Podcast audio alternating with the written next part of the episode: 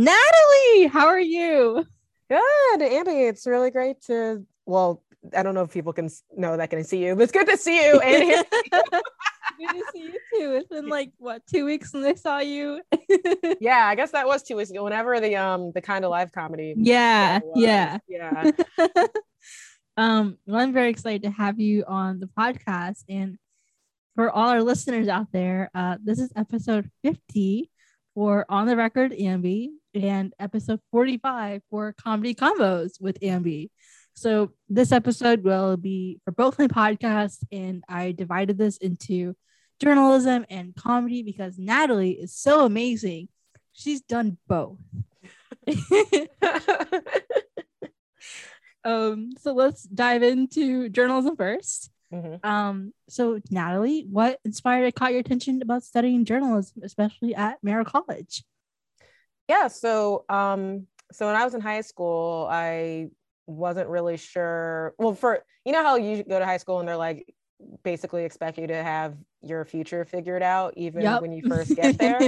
And so I was not one of those people. I had cycled in and out of things that I thought maybe I could do when I finally got to college. At one point I was like, maybe I could be an OBGYN. And that was literally only because I used to watch, oh God, it was like some show on TLC where they would like walk you through like a woman's like labor. I don't know why I was watching that for fun, but I was doing that. And I thought it was so fascinating to me, like, cause all you, like once you have friends that have kids, like you just see the kid and you don't know what happened. Right. Or probably should you, because nobody wants you when they're late labor and delivery with them.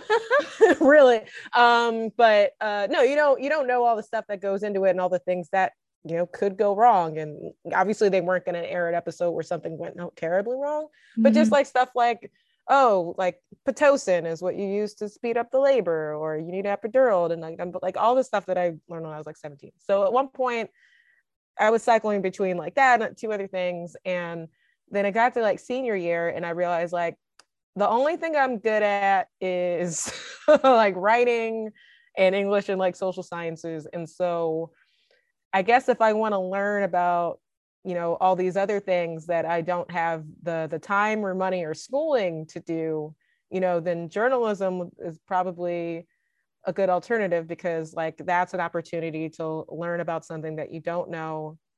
And then it's also a skill set, because you have to try to break down something that's complex into something that's easy for the average person to understand, or at least I guess somebody with like a fifth to eighth reading level. So, so I was like, okay, well, that's for me. And so I was one of those people that, you know, I kind of sort of wish I figured it out sooner, only because I could have done things like join my high school's newspaper or stuff like that. Like I was probably one of the few people walking into Philip Merrill without having done any of that. I was literally just like, I am new to this. Just teach me all the things now, like literally from the ground up. Whereas like everybody else coming in had been like editor in chief for their paper, like since they were freshmen and like stuff like that. And I was like, I'm not that person. I'm here to learn. Like, I'm glad that, you know, one of the best journalism schools in the nation was a state school, and you know I could afford it, because like I wasn't going all the way out to Northwestern or University of Missouri. Like I wasn't going out there. So that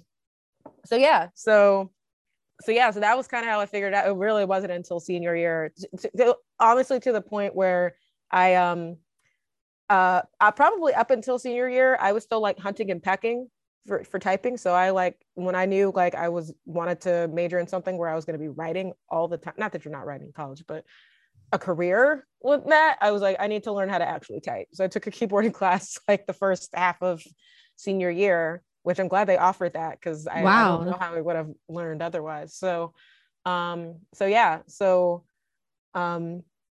then I pretty much knew I wanted to go, like, because some people will like try to apply to get in later, and I think I declared it like when I got there, so like I was like already in. I didn't have to jump through like too many extra hoops before I was like taking all the prerequisite courses and stuff. Fantastic. So for those who don't know, Natalie has worked for Redacted Tonight, which is a comedy news satire show. So Natalie, what was it like working there? And I'm sure it's a little bit different working from a typical newsroom. And, you know, you study print journalism and then went into broadcast and being on air. Yeah.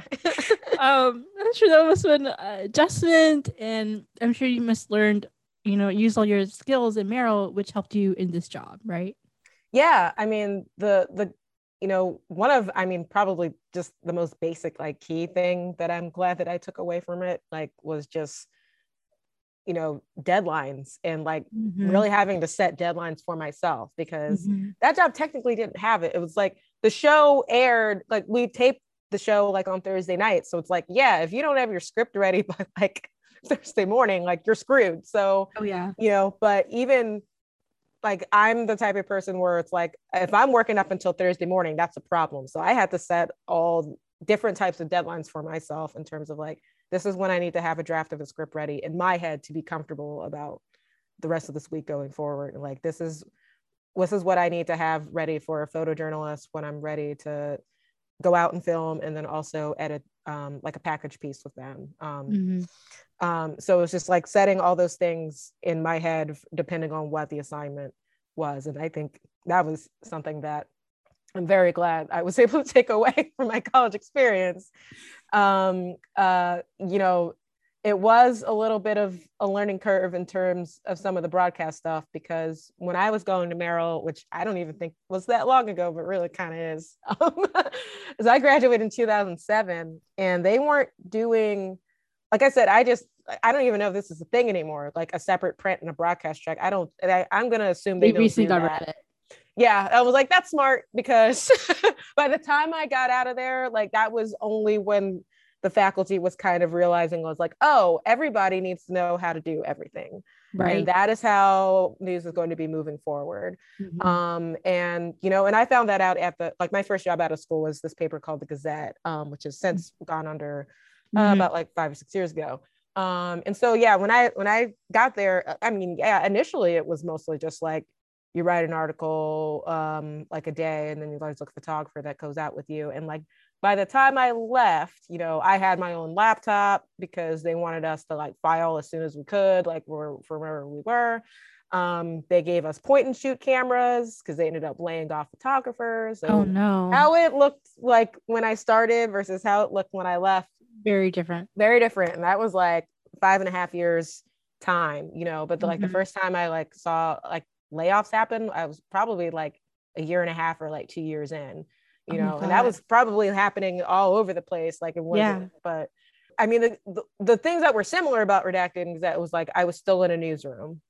So I kind of did like that. I kind of like being back in like that environment and, you know, having like breaking news and like, I want to call them the real journalists. The people who were like actually going out and doing the hard news, because my job was to make hard news funny, you know, which was like a relief, you know. I could never do like do live hits or anything. Like I just couldn't do it, you know. And now I look back at what I was doing at the Gazette, and I'm like, oh, I couldn't even do that anymore. That was a young person's game. Like there was a reason why there were a lot of people, a lot of recent college grads, and you didn't really see anybody with a family doing what I was doing. And then if they decided they wanted a family, they weren't there for very long, because they knew like that schedule and like having the family, unless you had a partner that was really cool about you not being there like 3 to 4 times a night, like a week, I should say, sorry. Yeah, that like that job wasn't conducive to having like a family life, you know. So a reason a lot of people go into PR after what we did, but I was lucky to go into something that similar to what my side hustle was, which was stand-up. Yeah, exactly. We'll get into stand-up a little bit later, but what advice do you have for Merrill Made students and alumni out there who are interested in like, you know, the comedy news aspect of things? Oh gosh, if they're interested in writing, I mean, I guess definitely like seek out publications or satirical news publications, you know, because there's stuff other than The Onion and there's stuff other than Reductress, and I feel like a lot of people are like, when they think of satirical news, that's what they think of, right away. you know, but there's still other stuff. There's like Little Lady, or I think Little Lady News. I think I might be butchering that.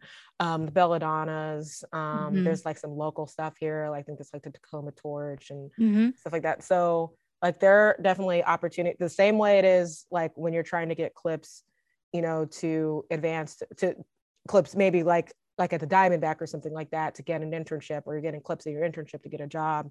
It's the same thing with comedy. Like you're, you know, trying to get, you know, as many clips under your belt and to show to other people or demonstrate that like I have the skill. So kind of works both ways. Yeah, amazing advice. So let's dive into comedy. And for all our listeners out there, Nat is super incredible. Like she's an amazing DC comic and so smart, so funny, and inspires me to be a better comedian. And I love her so much. And I'm so excited that you're going to be a part of the Black Lady Sketch Show Season 3 as a comedy writer. Congratulations, Natalie. That's amazing. Thank you so much. I still can't believe that they hired me. So it still doesn't feel real, but yes, thank you. Of course. And can you tell us a little bit about the process behind that, especially what it's like to be in a Black woman's and all Black women's writer's room? Yeah, so it's interesting because like obviously I don't think I'm ever going to have a work environment like this again, where it's just like all Black women. Like generally most of my experience with news, like from internships all the way through pretty much up until this point, you know, like not a ton of people who look like me. Like even when I was like a student at Merrill, like there weren't a ton of like Black print majors, like in my class specifically. Like most of the people who like, most of them were like in broadcast. So it's like, if I wanted to find like Black people, it just in general, but especially Black women, like that was where you found them. So it's like, I was just kind of used and like conditioned to like work environments that like weren't as diverse. So what to come into something where like everybody like looks like you and you don't have to like explain any jokes, like people like get what you're talking about. Like there's, you know, it's like it's amazing, you know, and I'm very lucky. I don't know the next time I'll be able to have certainly just an all Black, all women room other than this show, you know, but I think I'm hoping it's like, you know, a harbinger of something in the future. It was like, oh, you know, maybe it won't be all Black ladies, but I hope it would be like some Black people and some Asian people and some diversity, Hispanic people, you know, just stuff that, you know, rooms and writers' rooms have needed to be like forever.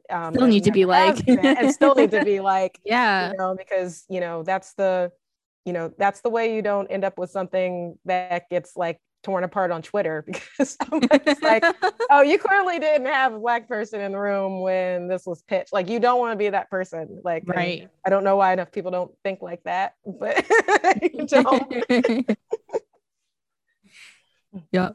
Yep. Exactly. I love that. Thank you for sharing that. So, you know, going to your stand-up, how did you get into stand-up and what inspires your material?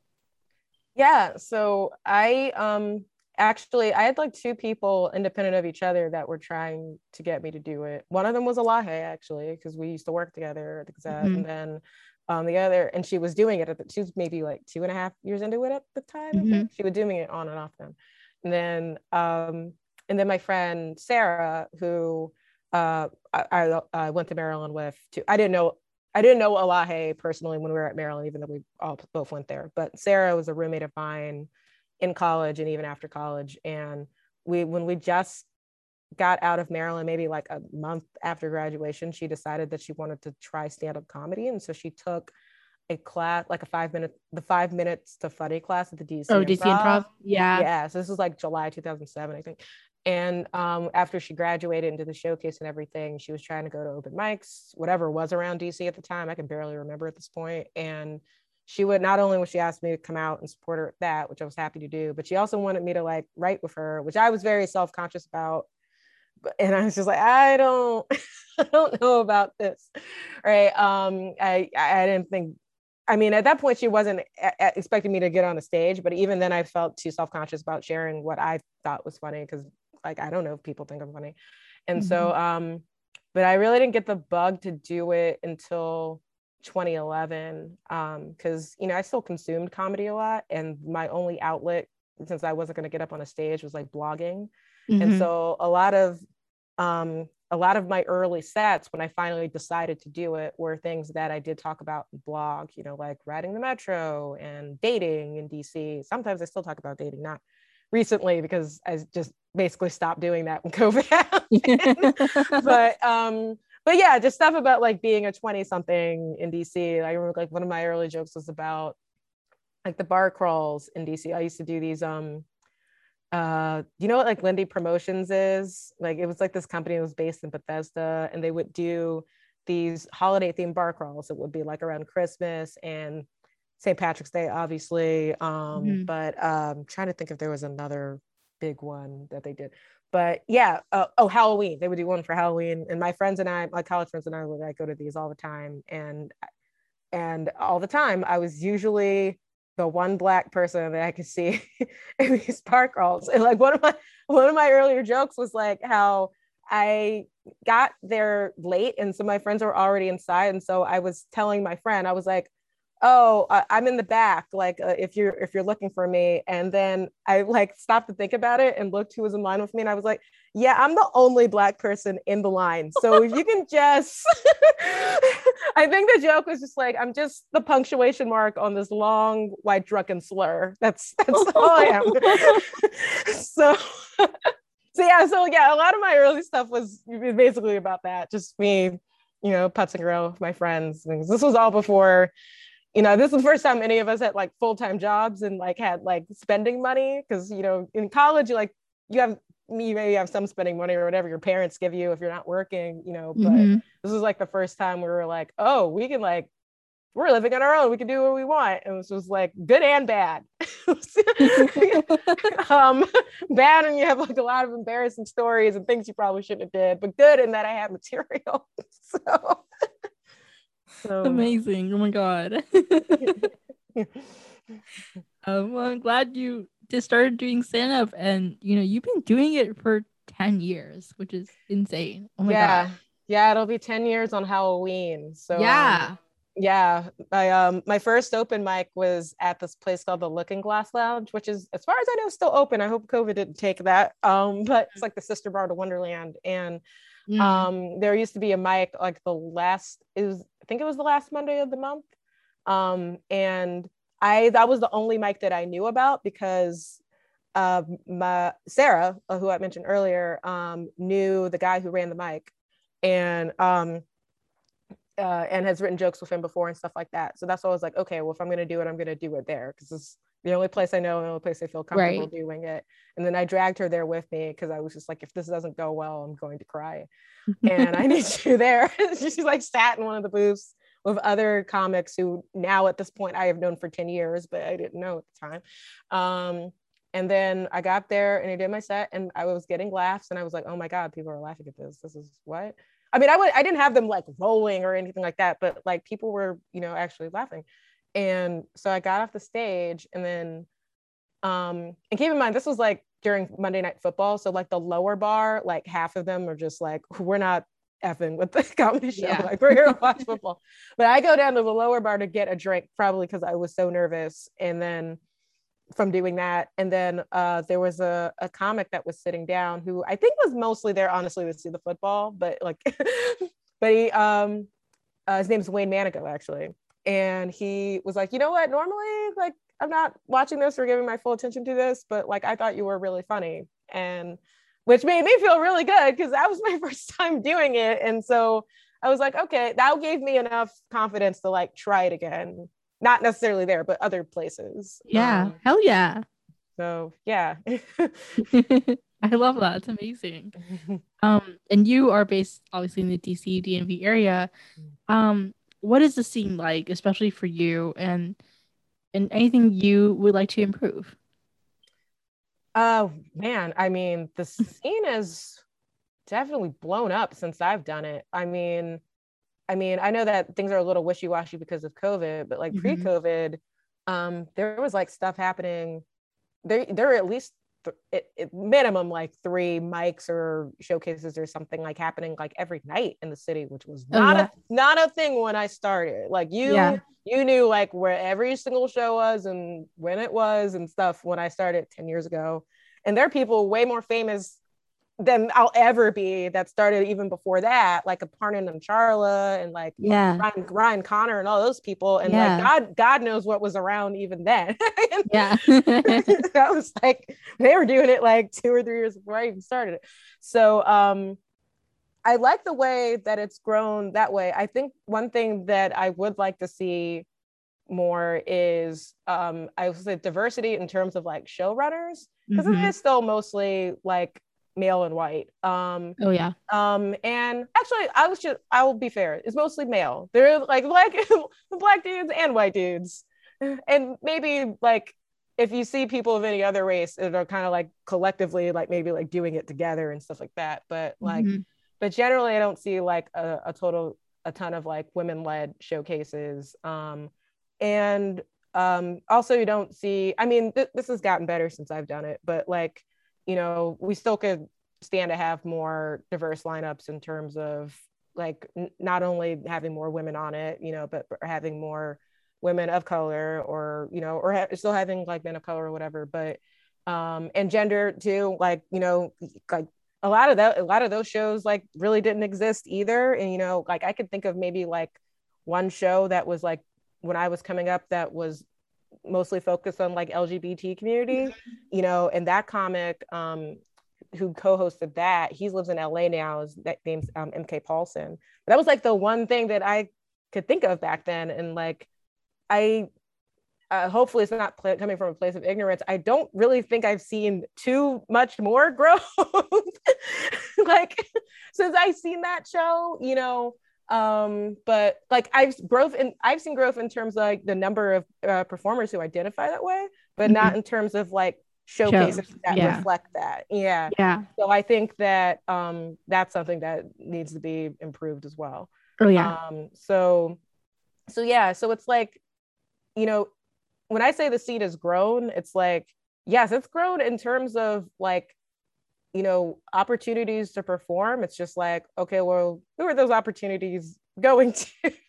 Yeah, exactly. You know, like, is it really an opportunity? Like, I don't know, you know, just in general, I, you know, and I think this is something that I was kind of hoping would happen, like after at least 2020 and everything we had gone through, is that I would like to see less barriers for people to just perform and just get up and just like do something, you know. Like that's like pretty much, that's like the only thing I want to see. Like I'm not the only thing I want to see, but that's one of the main things I want to see. Like, you know, I just want somebody to be like, I want to do 5 minutes somewhere, and then like, okay, like sign up and do it. Like I think, you know, there needs to be way more sign up on site things, you know.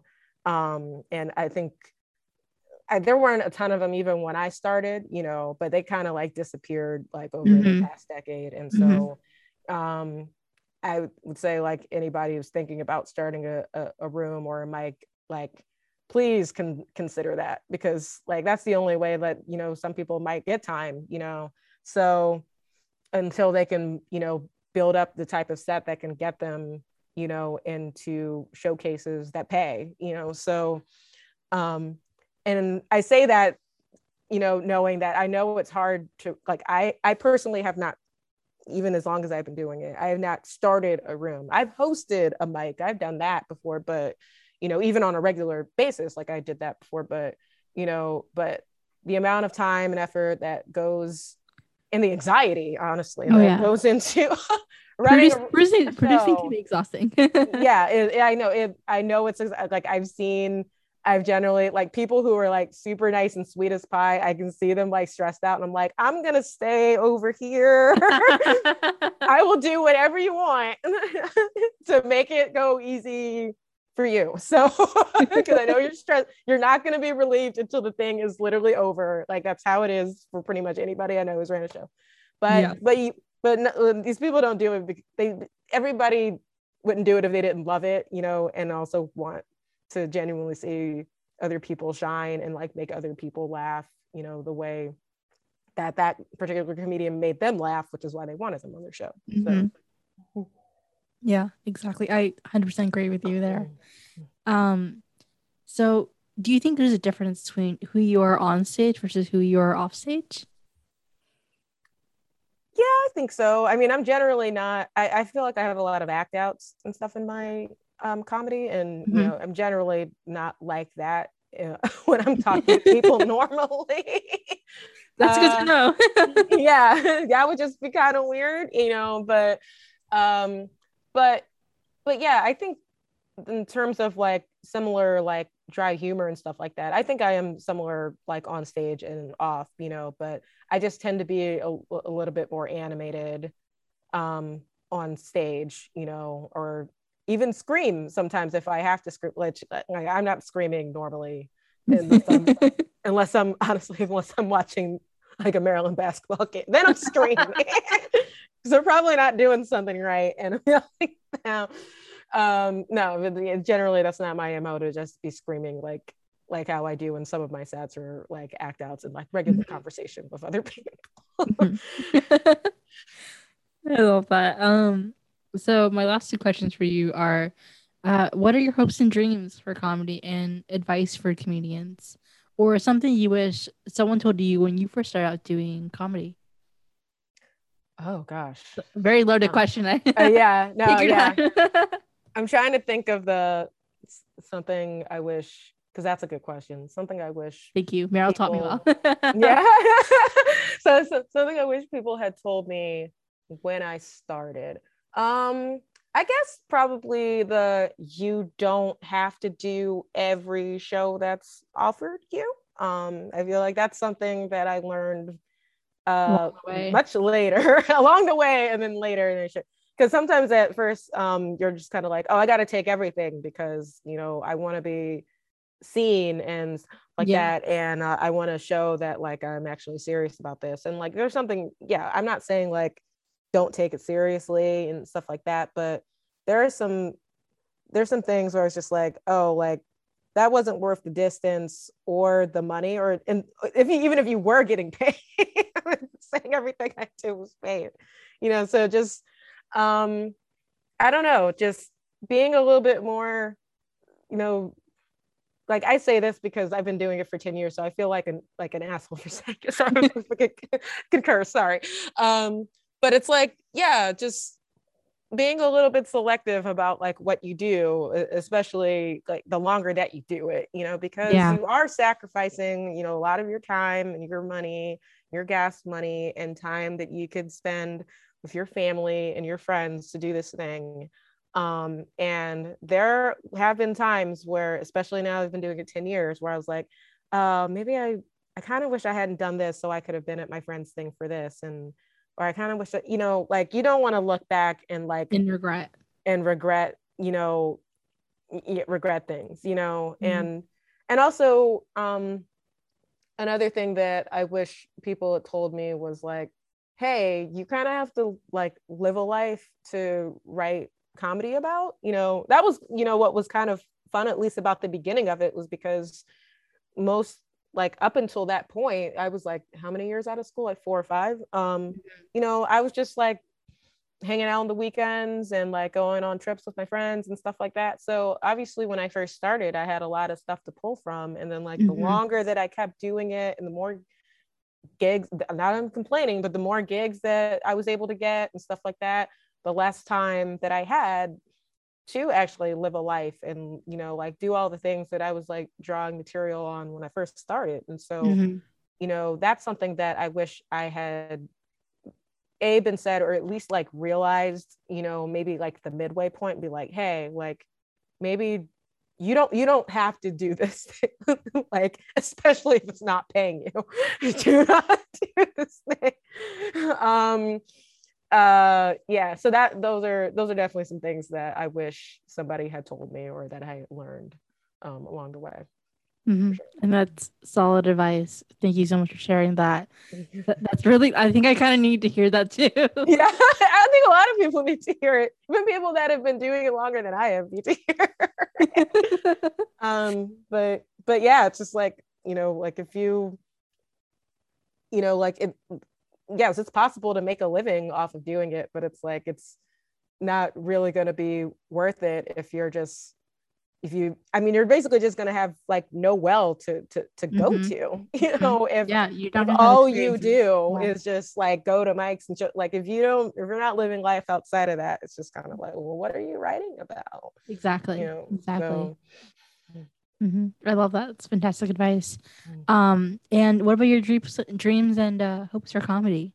Yeah. So, you know, just in general, I hope to still be, I mean, we're gigging it at this point. So I hope to still be able to work as a comedy writer in the future, whether, you know, I can break into writing sitcoms or even like unscripted stuff, like, you know, like I'm not adverse to like doing a reality show or something like that, you know, or like I was, I had told Kim earlier, like, you know, even if it was like writing, you know, for just a one-off, like an award show or something like that, I'm pretty much open to anything because I would like to see, you know, where my skill sets, you know, lie, you know, I think, and I'm not, you know, I'm open to, you know, doing something similar, you know, if I was even had the opportunity to do something similar to what I was doing at Redacted in terms of political satire. I will say it has been nice to